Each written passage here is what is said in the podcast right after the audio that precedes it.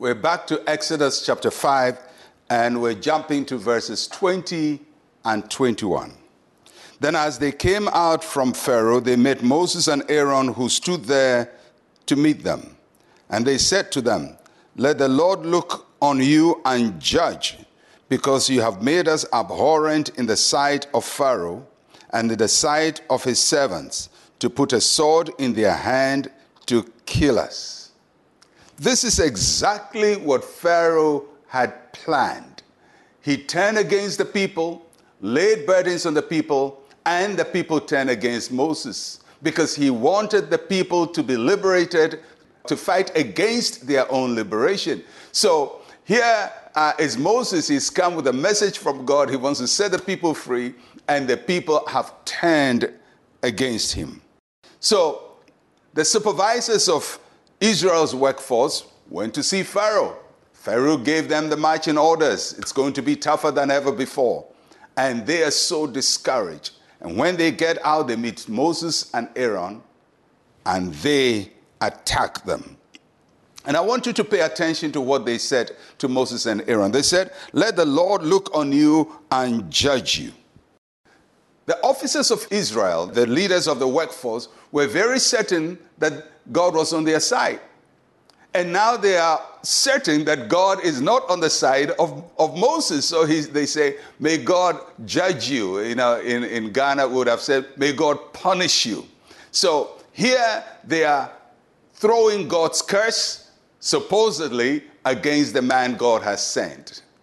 And the second thing uh, they said is that you have made us abhorrent in the sight of Pharaoh. In other words, they said to Moses, You've made Pharaoh hate us. They said we were okay with Pharaoh.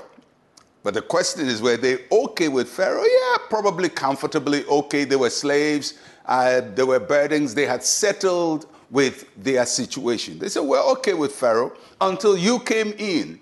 And when you came in, now Pharaoh hates us.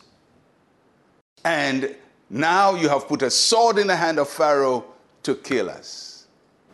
Amazing, just amazing.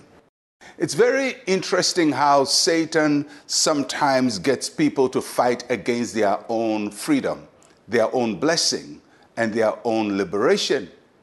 It's very interesting how he uses God's people to fight against God's purposes. And this is a very classic picture of it, where God's people can abort God's purposes for their lives because the enemy deceives them. And the truth is, sometimes the enemy looks friendly with us. You know, so far as you are with him, he's nice with you. Have you noticed how sometimes it looks like people who are unbelievers and, and don't care about God seem to, to go on well? But the moment you decide, I'm going to live for God and I'm going to do the will of God, literally all hell breaks against you.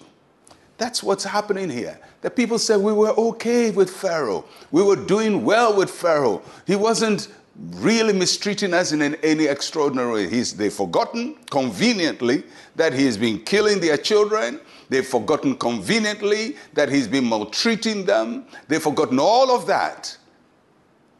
But the additional burden now means we like it as we are.